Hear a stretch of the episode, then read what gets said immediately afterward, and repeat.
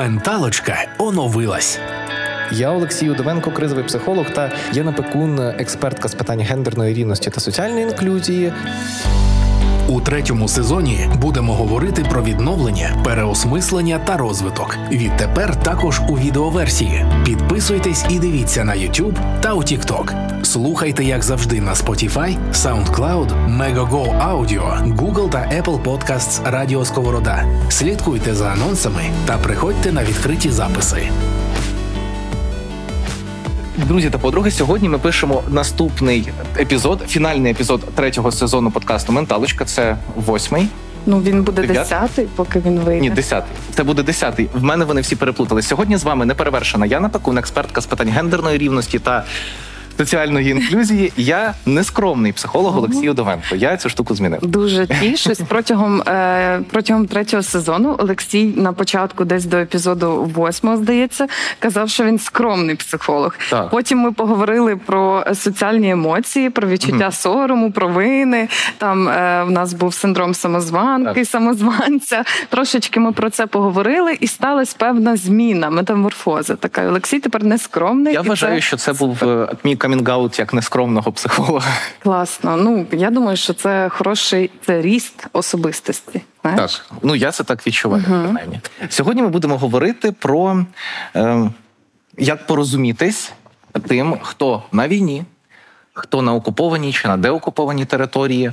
Хто не мав цього досвіду і, наприклад, перебував весь цей час в прифронтових містах, хто жив у Львові чи в Києві, хто жив за кордоном. Всі ці люди мають надзвичайно різний досвід. Ми спробуємо пояснити, зрозуміти, якось обговорити, як цим людям знайти спільне і як їм взагалі взаємодіяти. Так, е, ми сьогодні дійсно поговоримо про те, як порозумітись людям, які мають різний досвід проживання війни. Це буде більш правильно, бо я не думаю, ми з тобою говорили про це, що ми не в змозі говорити про те, як порозумітись військовослужбовцям, військовослужбовицям з цивільним населенням, тим, хто виїхав і так далі, бо ми не є представниками, представницями саме цих І ми не знаємо соціальних всього. груп. Е. Тому ми не знаємо всього контексту, але ми точно можемо подумати і пофантазувати про те, а як би можна було сформувати оце таке здорове, ментально здорове суспільство різних людей з різним досвідом, але з однією такою великою травмою війни. Мені дуже подобається, е, що ми сказали цей дисклеймер, тому що е, тема ну відверто трішки стрьомна. Ну така, тому що я поясню, це пов'язано з таким з, з, великою, як на мене, за моїм відчуттям, десь останні півроку, особливо це моя рефлексія. Зараз почалась моя рефлексія на тему. Десь останні півроку напруга в суспільстві між різними е, підгрупами суспільства сильно наростає. Я розумію, ну. Ми, можливо, ще пофантазуємо, чому саме так відбувається, але це моє відчуття від того, що відбувається. І коли ми кажемо, що це просто фантазія на тему, ми якраз і намагаємося донести думку, що е, як я відчуваю, принаймні, що ми можемо сказати щось, що не буде комфортно чути комусь. Таке може звучати. Ми не можемо передбачити хід думок кожної людини. Ми не можемо знати увесь досвід, е, з яким зіштовхуються інші люди. Ми спробуємо про це поговорити, але ми спробуємо це зробити максимально софт для всіх, щоб всім було комфортно, зрештою. Так, будемо асертивними. То моє улюблене слово в третьому сезоні. Я кажу завжди про те, що нам, е, як суспільству, для того, щоб порозумітись, потрібно бути асертивними. Але окрім цього, мені здається, що м, нам потрібно навчитись говорити про соціалізацію, так як. Треба говорити про неї з точки зору проходження цього процесу в різних етапах адаптації до якихось таких, знаєш, нових умов. А ти експертка з питань гендерної рівності і соціальної інклюзії. Так? Що таке соціалізація? Добре, Е, Ну, я, дуже наприклад- цікаво, що в попередніх епізодах, коли в мене були психологічні питання, то Олексій все одно їх мені адресував. Ну. Але але окей, я розкажу. Якщо говорити про соціалізацію, то це процес адаптації до якихось нових умов, який супроводжується адаптацією або звиканням, або вивченням е, соціальних норм, е, моральних норм, і це завжди буде прив'язано до місця. Тобто соціалізація неможлива просто просто без якихось е, точок опори і прив'язок. Людина, якій потрібна соціалізація, вона опиняється у відносно новому для неї середовищі. Це середовище може бути не новим, але її досвід він змінив її сприйняття цього середовища, і тому їй треба адаптуватись до людей, до цього середовища е- і зробити це таким чином, щоб її досвід вміг якось інтегруватись туди. І інші люди, от чому я кажу про те, що нам всім треба знати, що таке соціалізація, власне, за рахунок цього, тому що соціалізація це не тільки про людину, яка просто прийшла, о, мені треба соціалізуватись. Ні, ну, соціалізація це такий дуже багатокомпонентний процес, в якому беруть участь багато різних людей у середовищі, в якому опиняється людина, якій вона необхідна. Це, це таке так... це велике пояснення насправді. Але Я детальне. спіймав. Це детальне, так, це це потрібне, е, це важливе пояснення. Але в мене виникає така ну, фідбек, коли я все це слухаю. Процес адаптації людини до середовища. Якщо це по-простому, наприклад, я в своїй роботі з цим зіштовхуюсь в сенсі. Е, я веду консультування, я зіштовхуюся з тим, що людина опиняється в новому місці, ну, вона буквально переїжджає і переживає ряд е, процесів, е, які з нею відбуваються. І є дуже цікавий момент, і це е, це офтоп. Мені просто згадалося. З чим я особливо в останній час почав зіштовхуватись, що людина переїздила, наприклад, в іншу частину країни чи в іншу країну з початку повномасштабного вторгнення. Далі ця людина повертається в умовний Харків чи Київ е, чи будь-яке інше місто, яке знаходиться відносно не так далеко від фронту і від кордонів, це теж важливо. І раптом з'ясовується, що це місто, ці люди, це оточення, воно змінилось. І навіть більше того, виявляється, можна зустрітися з друзями, сходити з ними, випити чого-небудь е, кави, але при цьому. Е, але при цьому людина відчуває себе, як наче вона вже не в цьому суспільстві, як наче вона втратила. І от в зв'язку з цим я це останнім часом дуже часто бачу і з цим працюю. Людина переживає горе, горювання. Угу. Це теж про соціалізацію, правда? Так, тобто людина соціалізувалася в одному місці і горює за попереднім. Будь-яке соціальне виключення. Е, а соціальне виключення це такий процес, на який ем, впливають різні чинники угу. від якихось особистісних до зовнішніх, географічних, соціальних, економічних, е, культурних і так далі. Е, якщо є причина, яка змушує людину бути виключеною з якогось середовища в той чи інший період часу, Обов'язково, як тільки вона повертається до звичного режиму або звичного місця проживання, е, після цього соціального виключення їй потрібна соціалізація. Хочемо ми це бачити, не хочемо ми цього бачити. І будь-яка людина, яка е, опиняється у стресових умовах інших, угу. і війна це теж стресові умови, незалежно від того, е, як ми його проживаємо, її проживаємо. Так бо в ідеї ми не порівнюємо травму, але ми ж собі свідомі того, що те, що ми проживаємо, і те, що проживають військовослужбовці, військовослужбовиці, це дуже різний досвід, та і, і дуже різні наслідки цього досвіду. Тому я кажу, що ми загалом не порівнюємо, але очевидно, що коли ми кажемо про е, тих людей, які повертаються з війни. То це трохи інший е, вид травми, і трохи інший, інша потреба в соціалізації, яку повинна повинно усвідомлювати суспільство. Все от я до речі, хочу з цього приводу сказати, можливо, не супер е, софт думку, але мені здається, що вона має прозвучати. Uh-huh. І я цю думку висловлюю з огляду на свої знання того, як працює людина, її поведінка та сприйняття. І моя думка полягає в тому, що ми говоримо про в загальному притаманні людині процеси. Е, Наприклад, військовослужбовець чи військовослужбовиця виключена з свого суспільства.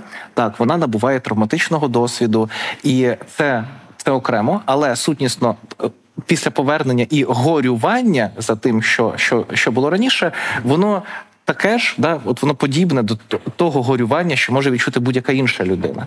Просто компоненти цього горювання вони інші, да, тому що це все таки абсолютно інший досвід сутнісно. А що саме ти називаєш горюванням? Бо мені не до кінця зрозуміло, наче бо для мене процес адаптації він має кілька етапів. Горювання може бути першим або нульовим умовно Воно нульовий етапом. етап, так. Та, е, те, що змінює, те, що змушує, і те, що змушує людину іноді змінити свої погляди на попередні речі. Оце, Так. власне, чому буває така складна соціалізація в середовище, яке абсолютно звичне для людини. Після там повернення з якихось інших умов, особливо якщо вони травмуючі, такі як війна, е, людина все одно проходить різні етапи, та і горювання. А далі що Ну, відбувається? взагалі, е, що я маю на увазі, коли кажу горювання? Втрата, так відчуття угу. втрати е, і горювання, тобто всі ті емоції та почуття, які за цим стоять. Втрата не тільки е, життя, там, здоров'я, втрата можливостей, втрата звичних якихось е, Я можу ще крутіше ну, Мгм. завернути старого життя, взагалі Старого. минулого відчуть. І ось тут важливо, що насправді втрачає людина. От неважливо про кого ми говоримо. Така людина втрачає не місце, не друзів, не там близьких людей. Вона втрачає відчуття. Тобто те, якою вона була в цьому, до чого вона звикла, як вона себе поводила, що, що складало її особистість в якомусь сенсі, так тому що наше оточення впливає на те, як ми себе відчуваємо, і людина раптом втрачає все це, і разом з цим вона фактично втрачає свої відчуття, свої орієнтири в житті. Логічно, що людина губиться, і ну, я це часто бачу, так типу, а що мені робити? Дійсно.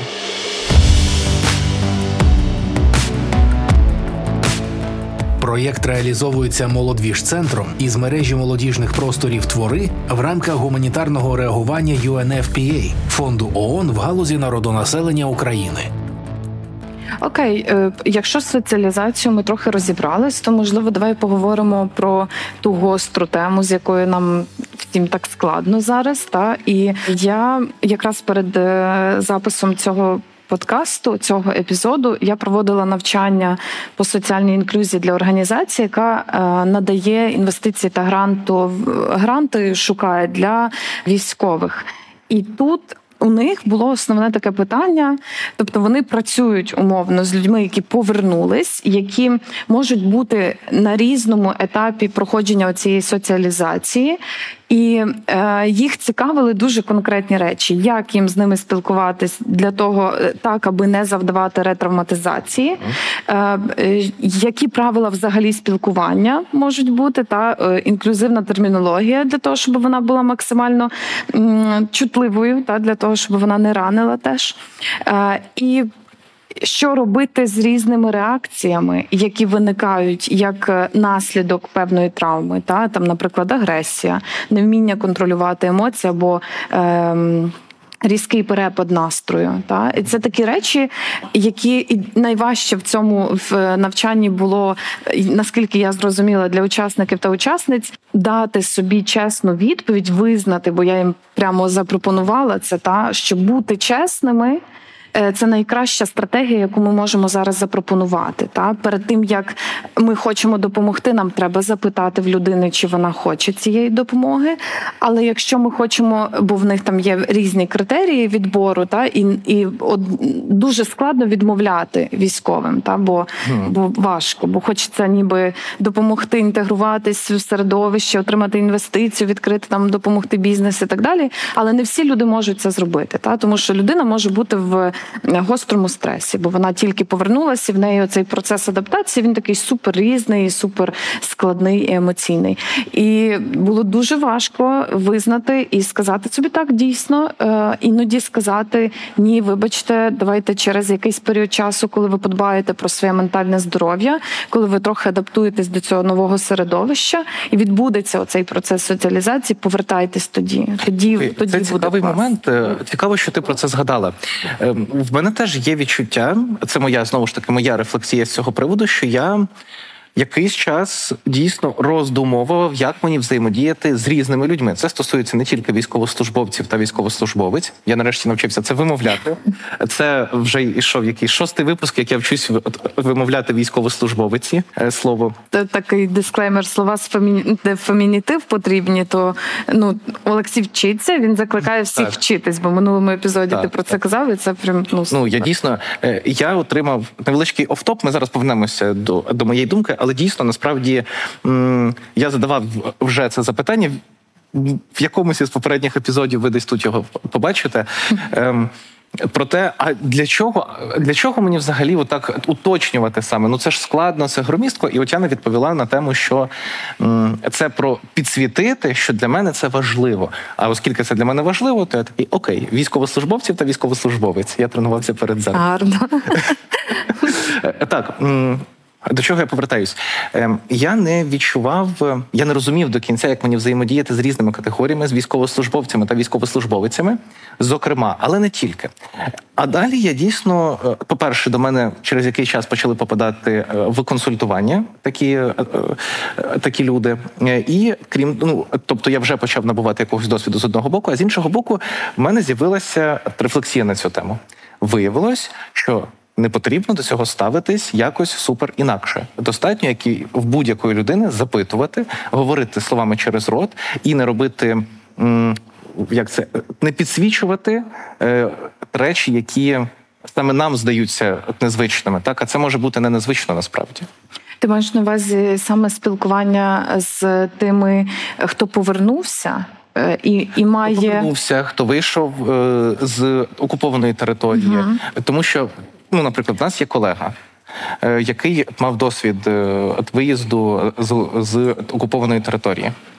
Ти знаєш про кого я кажу, е, і ми спілкувалися якраз про те. От ми одного разу спілкувалися про те. Ми тоді якраз стояли в бомбосховищі, ну, стояли в бомбосховищі е, після одного з з випусків нашого подкасту.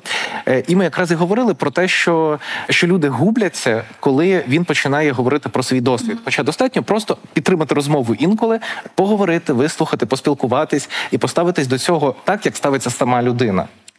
Я е, взагалі дуже цікаво ти повернув цю розмову, бо в мене виникло багато відчуттів Давай. і емоцій стосовно якраз людей, з якими я спілкуюсь. Ем, які мають досвід окупації, uh-huh. це дуже складний досвід, е, як і будь-який інший, який пов'язаний з війною 100%. Але я коли спілкуюсь в чергове про одну і ту ж річ, я розумію, що людина, скоріш за все, досі не прожила цей досвід. Uh-huh. Проживання досвіду окупації потребує підтримки е, психологічної правильної. Це дуже важливо, тому що. Я можу бачити два приклади: людина, яка повернулась, е, яка пережила окупацію, е, проживала цей досвід кілька місяців до моменту, коли вона пішла на нову роботу. Нова робота відповідала її е, професійним навичкам. Вона їй була цікава, і це змусило цю людину повністю поринути в нове життя нове життя, умовно, та е, змусило її, звісно, не без е, забування того досвіду, та але це, наче такий, знаєш, трансформація. Цей досвід є зі мною, я його пережила, е, але я працюю на новій роботі, я вивчаю нові процеси, я знайомлюсь з новими людьми і ставлюсь до цього з таким трохи відкритим, знаєш, таким відкритим серцем. Я кажу, так, ну, наче з захопленням. Але я пам'ятаю цей досвід, він є зі мною. І інша людина, інший досвід, ідентичний період, ідентичний час.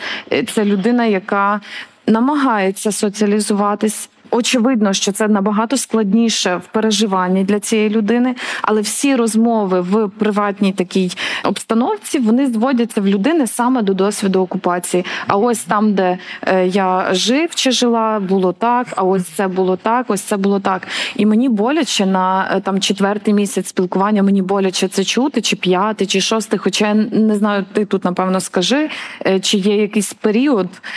Мені здається, що це дуже індивідуальна історія. Я маю як це прокоментувати. Дійсно, це стосується будь-якого травматичного досвіду. Просто е, ну. Якщо ми говоримо про, наприклад, людей, що постраждали від насильства, зокрема домашнього насильства, то в суспільстві це табуйовані теми, абсолютно табуйовані. Здебільшого не прийнято про це говорити, негарно і так далі.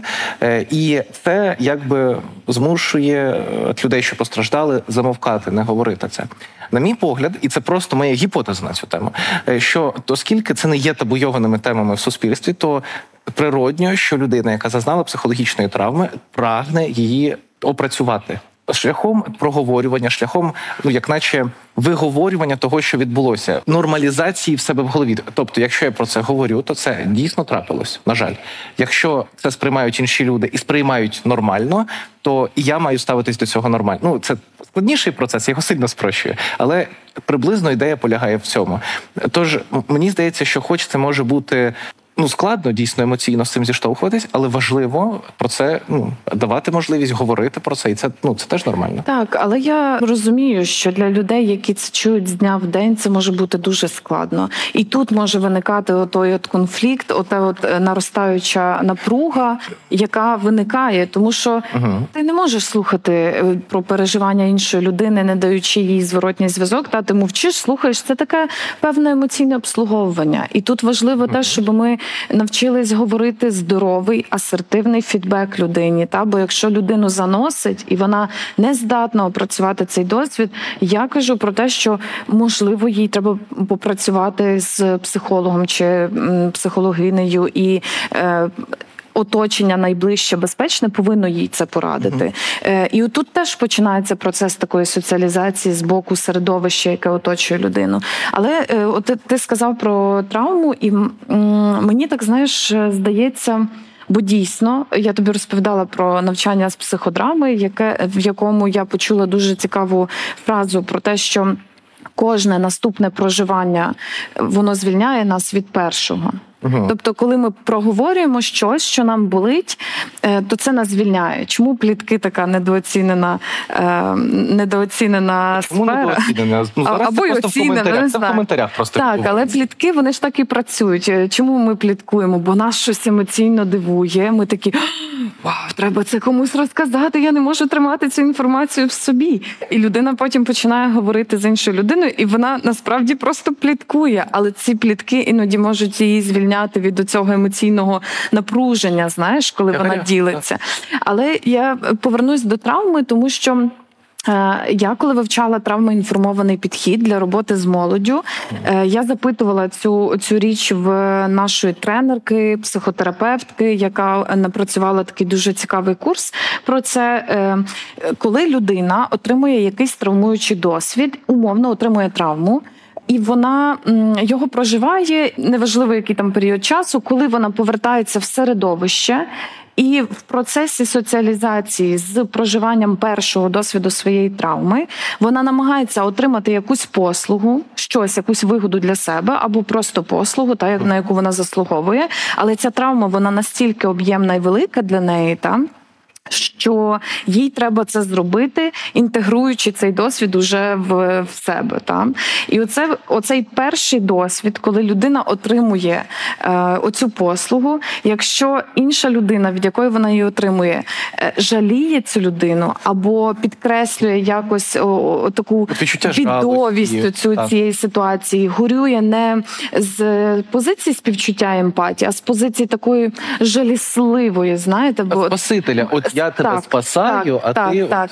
То в людини на несвідомому рівні фіксується механізм отримання бажаного через жалість, і тоді вона схильна маніпулювати своєю травмою для того, щоб отримувати увагу, підтримку, прийняття бажане, якщо це послуга або щось інше. І це дійсно може бути дуже. Е, ну, таким напруженим е, моментом для спілкування з іншими людьми, але чи нівелюється рівень травмування цієї людини?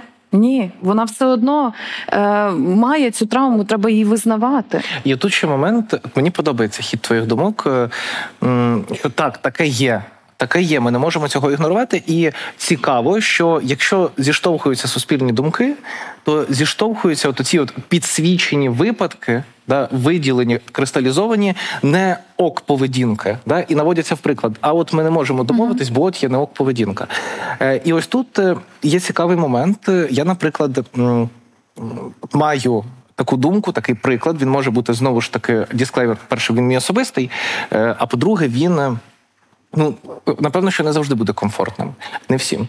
Але е, ми от ми дійсно можемо взяти людину, яка от мала травматичний складний травматичний досвід в окупації. Умовно, я працював з такими людьми, я розумію, про що я кажу.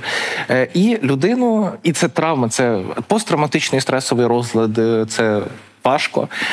І людину, яка все все дитинство зазнавала домашнього насильства, і в неї комплексний посттравматичний стресовий розлад.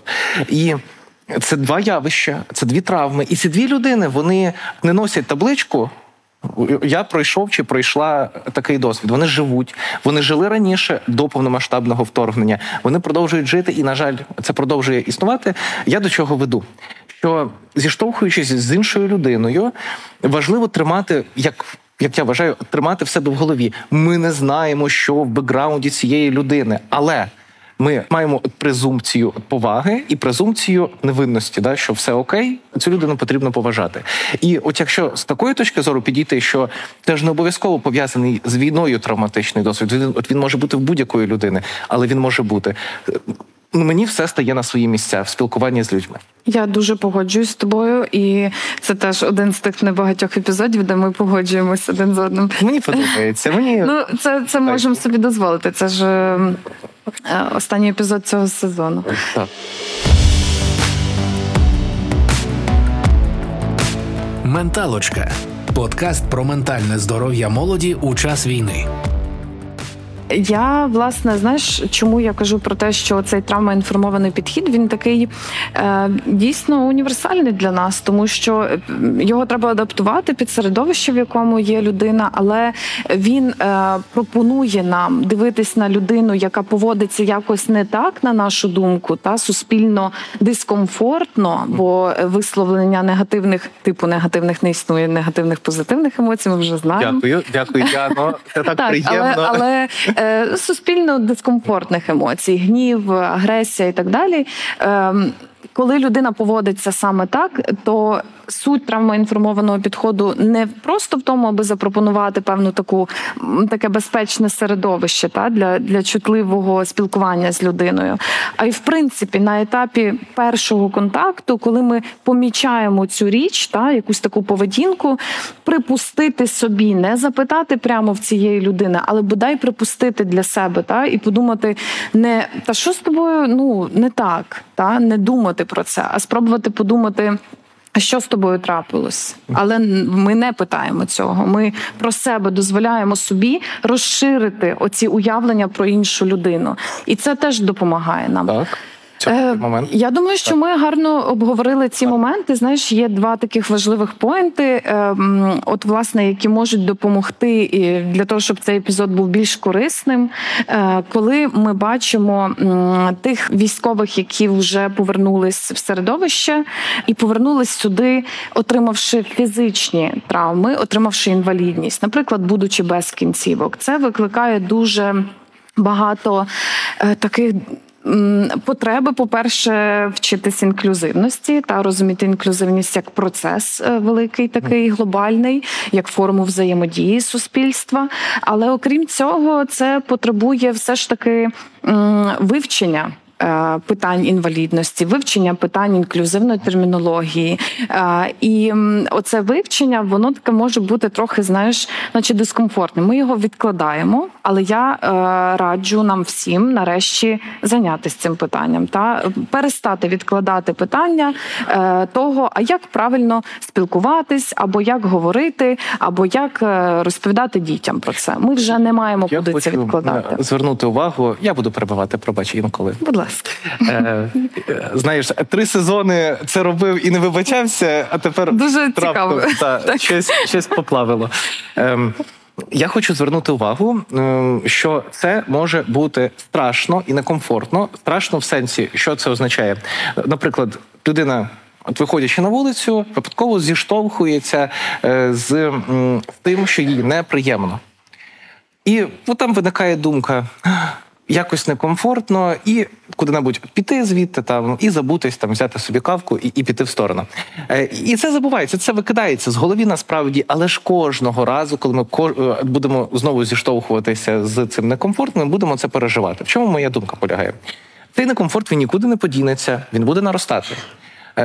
Е, після закінчення е, повномасштабної війни ем, цього дискомфорту буде е, ну людям буде ще складніше спілкуватись, тому що це буде загальна травма для багатьох людей і деокупації територій. Так я буду до того, що не відкладати це питання означає зробити собі ж послугу і мати можливість навчитися в процесі взаємодіяти з іншими людьми, взаємодіяти з людьми, які отримали як психологічні, так і фізичні травми, е, і зробити це софт а не одного разу якось на це напоротись таким чином, щоб потім ще більше травмуватися. Негативний досвід. Так, негативний досвід отримати. Е, абсолютно точно. І я тобі скажу, ми не знаємо, коли закінчиться повномасштабна війна. Звісно. А наші військовослужбовці, військовослужбовиці, цивільне населення отримує інвалідність, яка змінює все їхнє життя. І е, ці зміни е, можуть стосуватись в будь-який момент кожного і кожну з нас, з огляду на те, яка у нас війна, з огляду на те, наскільки ну у нас немає безпечних місць, та може бути будь-що і будь-де. І ми до цього готові. Звісно, це розширило певні такі, знаєш, рівень цього готовності до цього стресу і і травми. Але але якщо говорити от саме про, про людей з набутою інвалідністю через війну, то все ж таки ми. Е, європейська нація, яка займає так, чекайте, ми напевно в світі перші займаємо тепер місце по кількості набутої інвалідності загалом серед населення, та не без категорії окремих. Е, е, І пробач, я переб'ю тебе. Та інвалідність це повністю інклюзивний термін. Так, так людина з інвалідністю. Людина якщо з я кажу, інвалідність. якщо я не особлю, не кажу зараз про конкретну людину, я кажу просто про стан фізичної людини, та визнаний офіційно, бо буває інвалідність, яку люди ну, не не підтверджують. Термін, так, це медичний термін, і, і, і це тоді інвалідність. Але коли я кажу про людину, то я кажу людина з інвалідністю. А в ідеалі, взагалі, якщо не треба говорити про цю інвалідність, я кажу про цю людину, та бо інвалідність це ознака. Я ж не кажу Олексій, який носить окуляри. Е, я та. ж не кажу е, жінка Яна. Так, ну, так, це, так, так, так. Це, це ознака, яку яку яка не має, не має так. Але буває таке, що нам потрібно сказати. Наприклад, коли я пояснюю е, комусь, як спілкуватися з людьми, що користуються протезом або з протезом, протезом або без кінцівок, е, то, то я маю це сказати, бо я кажу про конкретну категорію, яка. Потребує якихось окремих підходів, Е, і от власне я хотіла сказати про це, та що мені подобається, як діти реагують на це. Діти, взагалі, це такий лакмусовий папірець, це абсолютно відкриті до нового е, люди, які зокрема через е, призму свого віку і відсутності певного соціального досвіду, який, наприклад, підпорядковує стереотипні уявлення, установки і так далі, вони не бояться бояться насправді та бояться батьки дітей пояснити і бояться зіткнутися з цим питанням. Але я кажу, що класно, коли і військові, які мають інвалідність, дозволяють дітям. Знаєш, бо це буває таке, що бувають різні ситуації. Я читаю різні історії, і вони бувають дуже вражаючі. Коли, наприклад, мама е, хлопчика, якому там 4 чи 5 років, от він почав розглядати військового. Він був у цивільному одязі але це був військовий, який е, був без кінцівки, і він почав показувати пальцем на нього. І мама розгубилась, а потім подумала, можливо, це той час, коли я можу дійсно навчити цю дитину. І вона запитала дозволу у військового, чи вона може пояснити, розказати і щось запитати навіть у нього. Він сказав так, і це дуже круто, коли військові це, е, можуть... Я, от мене ж промурашило. Дуже це, круто. Це дуже круто, коли коли власне ми такі він він створюємо. Та бо так і відбувається процес навчання і розширення оцього. І вони поговорили, пояснили. Він розповів, як він отримав цю травму, звісно, з огляду на вік дитини, так щоб це було окей. І вона сказала, що це було просто феноменально, тому що їй тепер набагато простіше пояснювати інакшість людей. Чому взагалі треба говорити про інакшість такої позиції? Тому що ми звикаємо до того, що нас оточує, до тих, хто нас оточує. І якщо в цьому середовищі немає нічого інакшого та тобто людей з ознаками, які е, можуть вирізнятися, то це може викликати у нас певний певні запитання або якийсь дискомфорт. І тому е, нам треба відходити від цього. Та у нас не має бути середовищ таких закритих, які не знають, е, що існують люди з інвалідністю. Ми вже так не можемо зробити, тому що до речі, так, так. тому, що кількість людей, е, які мають інвалідність, вона вона велика. Так, вона велика і вона, на жаль, буде І вона буде зростати. Так, е, і ще один момент. Ми пам'ятаємо досвід е, радянського союзу в ставленні до людей е, до людей з інвалідністю, і це дуже глибоко психологічна. Ідеологічна штука, що таких людей не існує, адже вони погано репрезентують нас всіх. Вони такі, от неправильні для нашого суспільства. І це та думка, яка закладалася в архітектуру, в суспільство всюди, взагалі. Але ж ми зараз маємо трішечки переосмислити ці речі. Е, І, я би запропонував поставитись до цього якраз з точки зору. Що це така кількість людей з інвалідністю, це показник того, який колосальний досвід пройшла наша нація. Це непогано, це непогана репрезентація. Це навпаки, це те, що на що ми можемо поглянути з жалем, Це з болем, чесна з горем, але це правильне е, Правильно, репрезентація. чесно, тому що ми дуже різні, і наявність інвалідності фізичної, яку ми бачимо, вона ж не, не каже про те, що це єдині люди з інвалідністю. Інвалідність буває такою, яку ми не бачимо по людині. Е, Хронічні захворювання, Я зараз скажу. відмінна е, якась е, м, до чогось, вподобаннях до чогось. Це все про різноманітність. І бути інклюзивними це бути різноманітними, дозволяти собі бути такими. Е, Дозволь, треба, треба сказати, це має прозвучати mental disorders. Ми про це говоримо. А ні, ми не говорили на менталочці про це. Це я говорив на, на іншому заході. Ну, трошечки відчувається як зрада невеличка. ти взагалі запрошуєш до себе інших психологів, і це я, і це я У зраджую. мене, у мене є ютуб канал.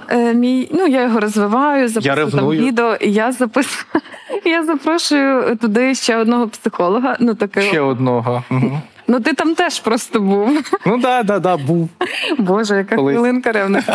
Е, і, і. Олексій написав в коментарях, що він ревнує. Це було так мило, Так, правда. так, так, так. Але це не те, щоб я нормалізувала ревність, бо буває таке, що це не окей. Але ця ревність мила. Ну да, це, це, це окей. Ну. Ні, для менталочки ти єдиний, Олексій. Е, Так для менталочки ми єдині один в одного. Так? Як неоднозначно все звучить? Давай повернемось до mental disorder. Ем, я якраз цю думку на іншому заході висловлював. Вона мені сподобалась, вона була в тему, і вона в тему зараз. Про те, що ми взагалі-то забуваємо, скільки людей з ментальними розладами та порушеннями. Е, і ми зараз говоримо не тільки про депресію чи. Ну що про що всі говорять? Про депресію. Ми говоримо про, звісно, посттравматичний стресовий розлад, про людей, які пережили контузії, і які дійсно мають е, от, ну, реальні фізичні ушкодження, але це також відзначається на ментальному здоров'ї дуже суттєво. Е, Ми маємо розуміти, що деякі люди зазнали травмування внаслідок, ем, скажімо, зіштовхування з обстрілами. Так і це люди, які не пережили безпосередні бойові дії, але які набули собі тривожний розлад в- цьому всьому. А хтось мав до того це- погіршилось. І е, я до чого веду, що зіштовхуючись інклюзивність про фізичну, це правда, це потрібно. А є ще інклюзивність ментальна, яка сутнісно, яку необхідно враховувати. І для цього, і ось тут складна думка, як на мене. Я не пропоную, е, щоб ми ходили і запитували, а що в тебе, чи, чи немає в тебе часом mental disorders? Я пропоную е, до цього поставитись так, що якщо людина знає цю особливість про себе, вона може попередити інших, е, але це не знімає з неї відповідальності лікуватись, діяти, рухатись до одужання. Так, бо ми вже говорили про використання свого статусу як Чудова думка.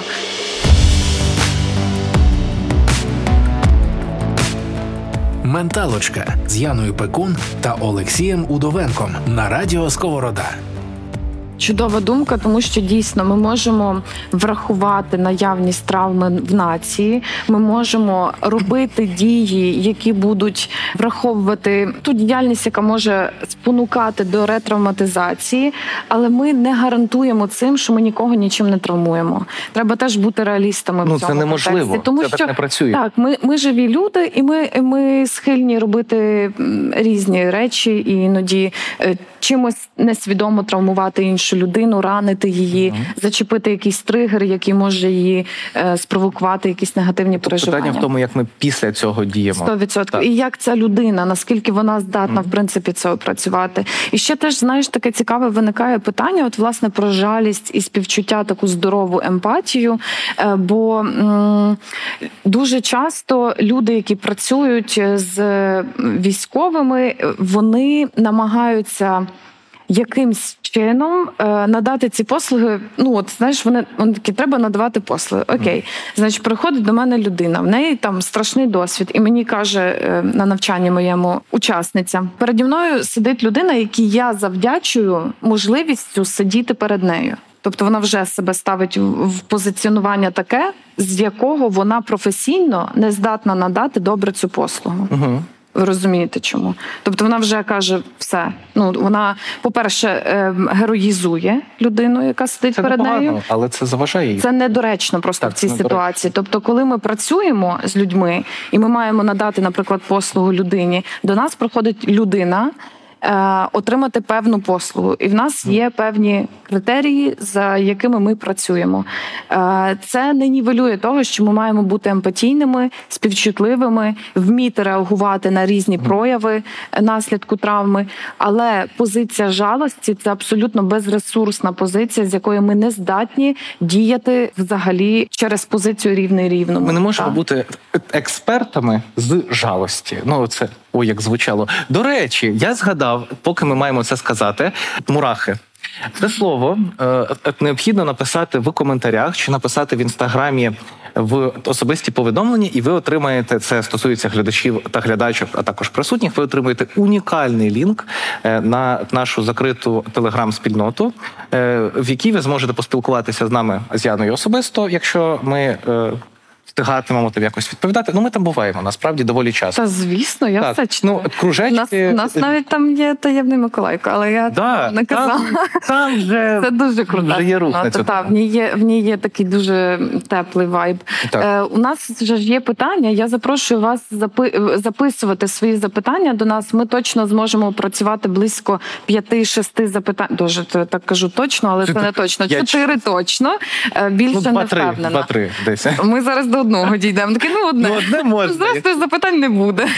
А скажіть, будь ласка, чи є там запитання? Ось це важливо. Чи вони а вже є запитання? Ого, як ви не видимо, це неочікувано Окей, написали. Круто. Ну що ж, е, ще так, один момент, так, який ми маємо проговорити. Та бо е, ми ж заявили в темі один меседж, та що як порозумітись людям, які мають різний досвід переживання війни. Є ще ж люди, які є за кордоном. Угу. Є люди, які виїхали за кордон. Є люди, які виїхали і не хочуть повертатися. Є ті, які виїхали і хочуть повертатись. Є люди, які тут живуть у різних регіонах фортеця Львів. Ти, ти, я досі читаю ці я, коментарі. Я, я, я е, і це і це епічно насправді, та бо ми внутрішньо навіть не можемо порозумітися. А коли людина виїжджає, ми ще це несвідомо зчитуємо як зраду, певно, то взагалі виникає дуже багато напруги в цих місцях. Звісно. Давай поговоримо трошки ще а про це, і цим власне і завершимо. Скажу, скажу свою думку з цього приводу. Це ж якраз і звучало із твого і із твоїх уст, і з моїх, що якщо людина отримала травму, вона має. Це важливо, ну немає. Я не можу казати, хто що має робити, але ну, на мій погляд, в цьому є сенс е, почати з того, щоб усвідомити, що той досвід, який ми пройшли, будь-хто, нехай навіть людина, яка дійсно жила у Львові від початку повномасштабного вторгнення, він є е, він є абнормал для е, для того суспільства, що було два роки назад. А якщо це різка зміна, якщо це не те, з чим люди жили по 20, 30, 50 років, звісно, що це травмує, звісно, що це вплине на нас.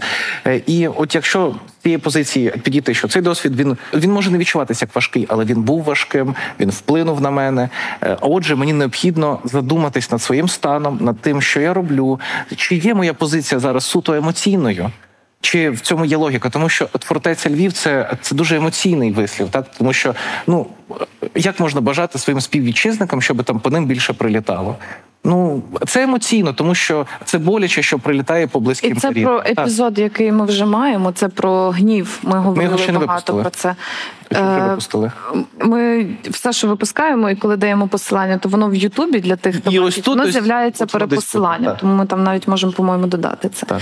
От, але власне про те, що. Люди дуже мають різний соціальний досвід і обирають дуже різне. І у нас буває таке, що немає терпимості до того, що інша людина здатна обрати інший досвід. І ми починаємо порівнювати наші позиції. позиції. І з цієї позиції порівняння е, це завжди буде суб'єктивно. Це завжди буде суб'єктивно, тому що ми, ми не можемо знати, чому ця людина обрала це або інше. Я була у відрядженні, о Боже, в відпустці. Я була в відпустці, ніяких відряджень. Це була прекрасна відпустка. Я вже просто правдеформована трохи відрядженням. Трохи. Трошечки Е, власне, я була у відпустці в Гданську, і там, е, а це, це в Варшаві було. е, Ми викликали таксі е, з коліжанками, і приїхав українець, чоловік наш. Їх там багато, е, і вони таксують, це правда. Бо за всі поїздки, які я була, з ну ми їздили часто на таксі, і це було десь орієнтовно 10-12 поїздок, із них е, 7-8 було водіями е, українці, чоловіки. І моя коліжанка, яка займається питаннями децентралізації, відбудови і так далі, вона науковиця, і вона така дуже. Вона дуже емоційно реагувала на це. Їй так було складно взагалі прийняти те, що чоловіки там просто працюють і і якось докладаються до економіки іншої країни, замість того, щоб бути тут. Але з е, останнім водієм е, у Варшаві я сіла спереду, і ми з ним заговорили. Він сказав, що в нього є троє дітей, дочок, тобто він законно виїхав, тому що він багатодітний батько. І він каже: в нього немає патріотичних якихось е, таких, ем, знаєш, історій про те, що а ось там. Він е, дуже чітко мислив, але він казав: в мене є троє дітей, за яких я відповідальний, і моє завдання побудувати для них краще життя. Це був єдиний такий меседж і наратив. І я подумала, і я така: ну я не можу оцінювати цей меседж. По-перше, я не маю дітей. Я не Їх не знаю. троє. Їх, їх немає. Е, я не знаю, як би я мислила, якби я мала дітей. По-друге, я не чоловік, мені можна виїжджати. Так? І я не можу не можу уявити, як це, коли тобі забороняють виїжджати. Це може бути теж дискомфортно, я розумію, але це правда. Так. І, і я подумала, хто я така, щоб оцінювати його рішення. Угу. Я не знаю, як би я вчинила на його місці. Ми можемо говорити виключно про себе і про свої рішення. І оцей моральний аспект, про який ми теж багато говорили в попередніх епізодах, він завжди буде присутній для нас як певний такий маркер. І все, що ми можемо зробити, це те, що є в зоні нашого контролю і нашого вибору. Оцінювати дії інших людей завжди простіше, бо нам здається, що є якась істина, є якась єдина правда. Подкаст Менталочка. Ще один мом- е, от такий завершальний момент. Е, Це ж історія про те, що так, досвід кожної людини важливий, але ніколи, ні за яких умов не можна забувати, що, що досвід іншої людини теж важливий. От і все. Ну Так. от фактично. Ну це ж як е, фраза про те, що мої права закінчуються там, де починаються права іншої людини. І так. Це теж про це. Е, в нас запитання. Е, нам їх вже несуть. Супер. Я спеціально трішечки форсував. е, Ого, як красиво.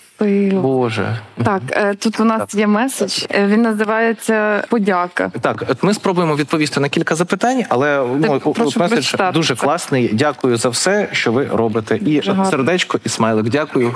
Хто це написав? Я вам завжди Просто дякую. дякуємо. Дуже Дякую. приємно. Окей, я зачитаю тоді перше. Не долучилась до свідомої українізації у 14-15, не волонтерила е, з 14 по 22, сама з Миколаєва. Є відчуття провини за події лютого 22 та окупацію півдня України. Як працювати з цим? Дуже цікаве питання, бо я зіткнулась теж з відчуттям провини через те, що я- я була, наче свідома, але не до кінця свідома. Я, я така, наче уникала все ж таки заглиблення в цю тему. Так дуже поверхнево з 14-го року про це все говорила, наче мала позицію, але наче її не мала. І я думаю, що багатьом з нас це знайомо, тому що повномасштабна війна вона змусила нас нарешті побачити істину, побачити її, тому що на нас впливали різні контексти. На когось впливала пропаганда. Я теж відчуваю на собі е, частково її наслідки. І відчуття був... провини для людини, яка має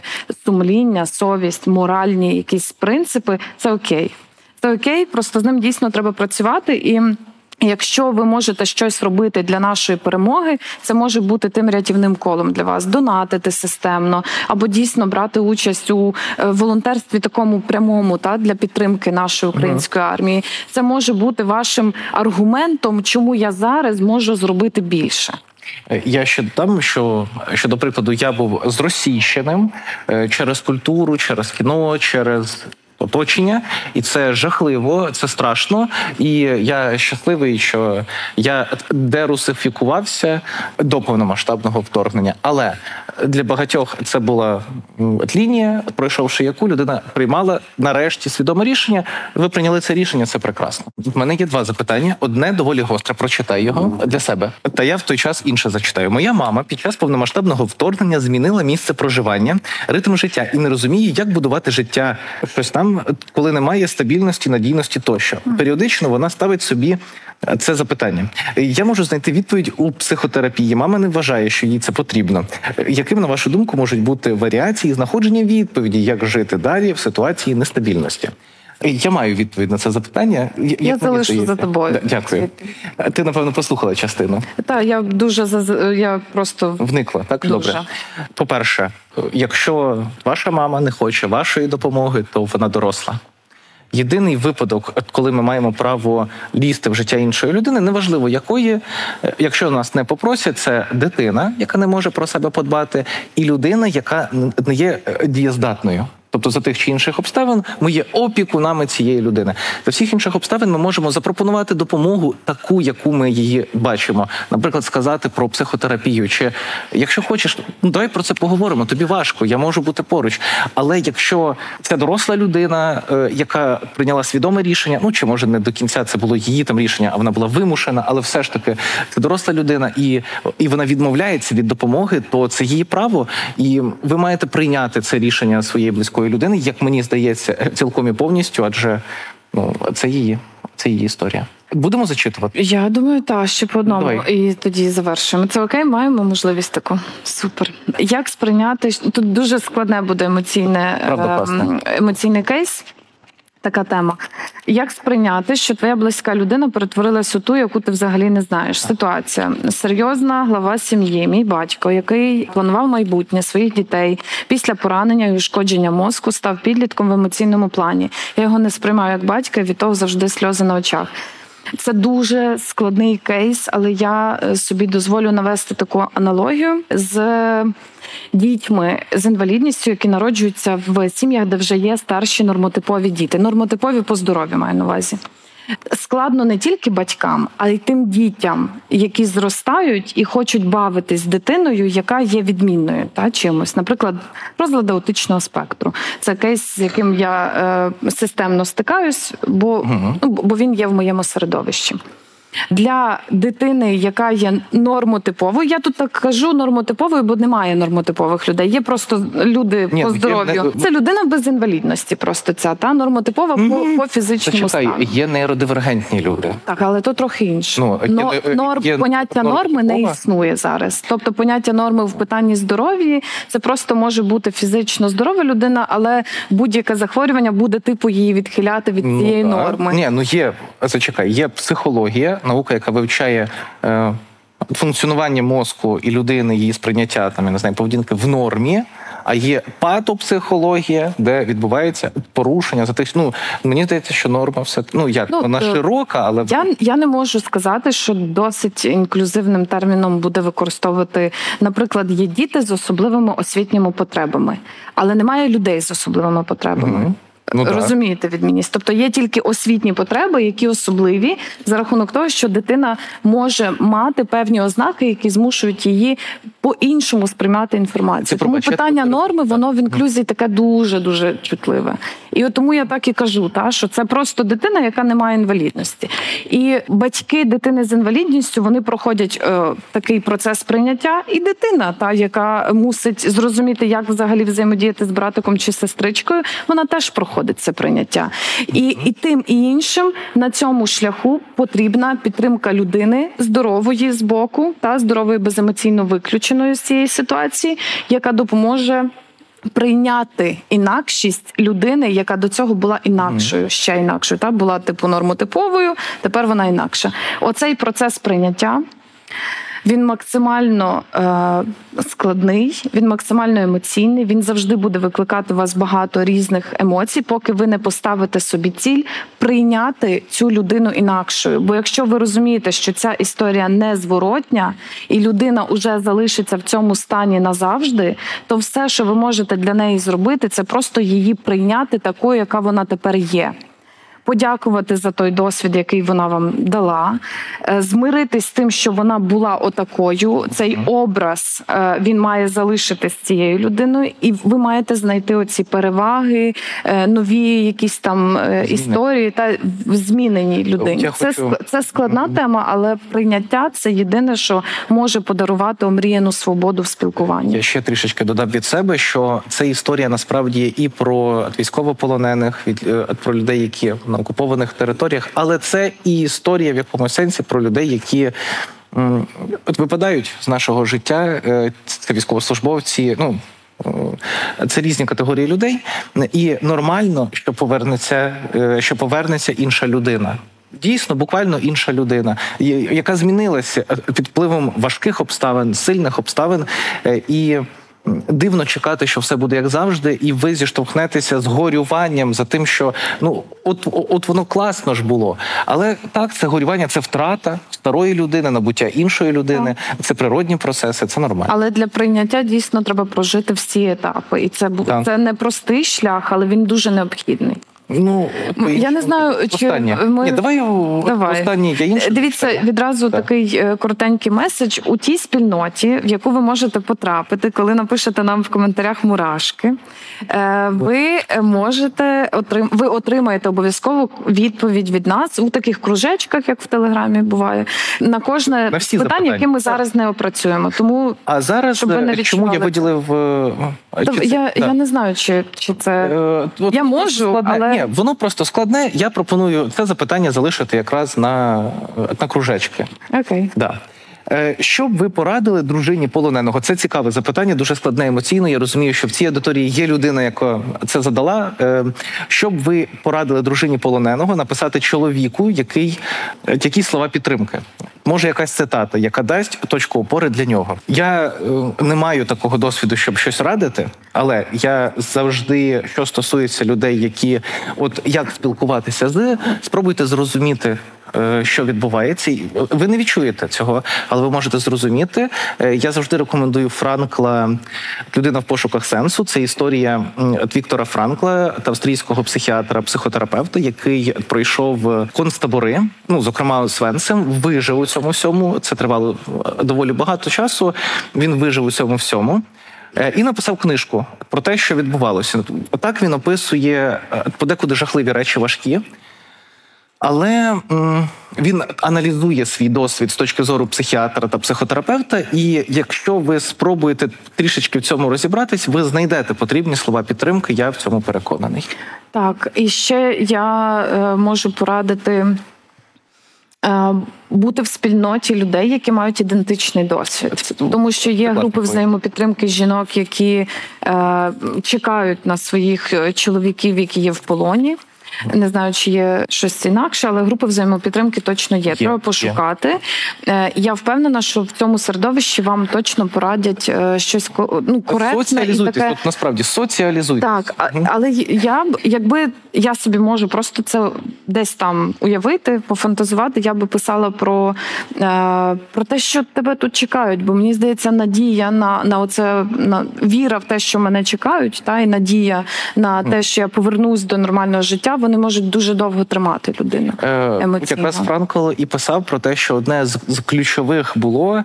Ну там такий епізод описується, що їх везли, і він з якихось обставин, я ну, я вже давненько читав, з якихось обставин він побачив ту вуличку, на якій е, він колись жив ще до того, як він потрапив у концтабори, е, і він його це надихнуло, тому що він почав думати про те, як воно буде, коли він повернеться, що він з'їсть, е, що він вип'є, і судячи з того, як це описує Франкл, це не останнє що допомагає людині, яка переживає цей досвід. Але знову ж таки, це ваша штука, і спробуйте, спробуйте все вдуматись. Ми це наші виключно так. фантазії, бо це такий специфічний Весь сьогоднішній який, випуск. Так. Це наші фантазії так, на тему. Це це може звучати, наче ми знімаємо з себе відповідальність, але насправді ми просто усвідомлені того, що людина, яка проживає конкретний досвід, вона може це сприймати дуже індивідуально. Угу. Так я е... дякую тобі за цю розмову. Останнє у тебе останнє. Я знаю, що нас вже хочуть виганяти звідси. Я ще навіть не відчула ніякого тиску. Мені здається, я, можемо. А я психо... От мені вухо хтось сверлить. Е.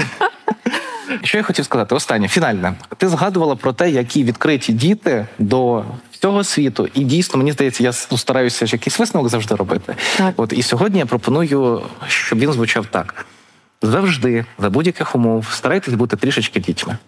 Дуже вам дякую. З вами була Яна Пекун, експертка з питань гендерної рівності та соціальної інклюзії. І, і Олексій Удовенко, кризовий психолог. І зовсім нескромний. Дякую.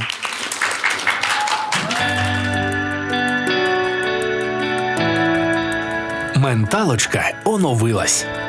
Я Олексій Удовенко, кризовий психолог та Яна Пекун, експертка з питань гендерної рівності та соціальної інклюзії.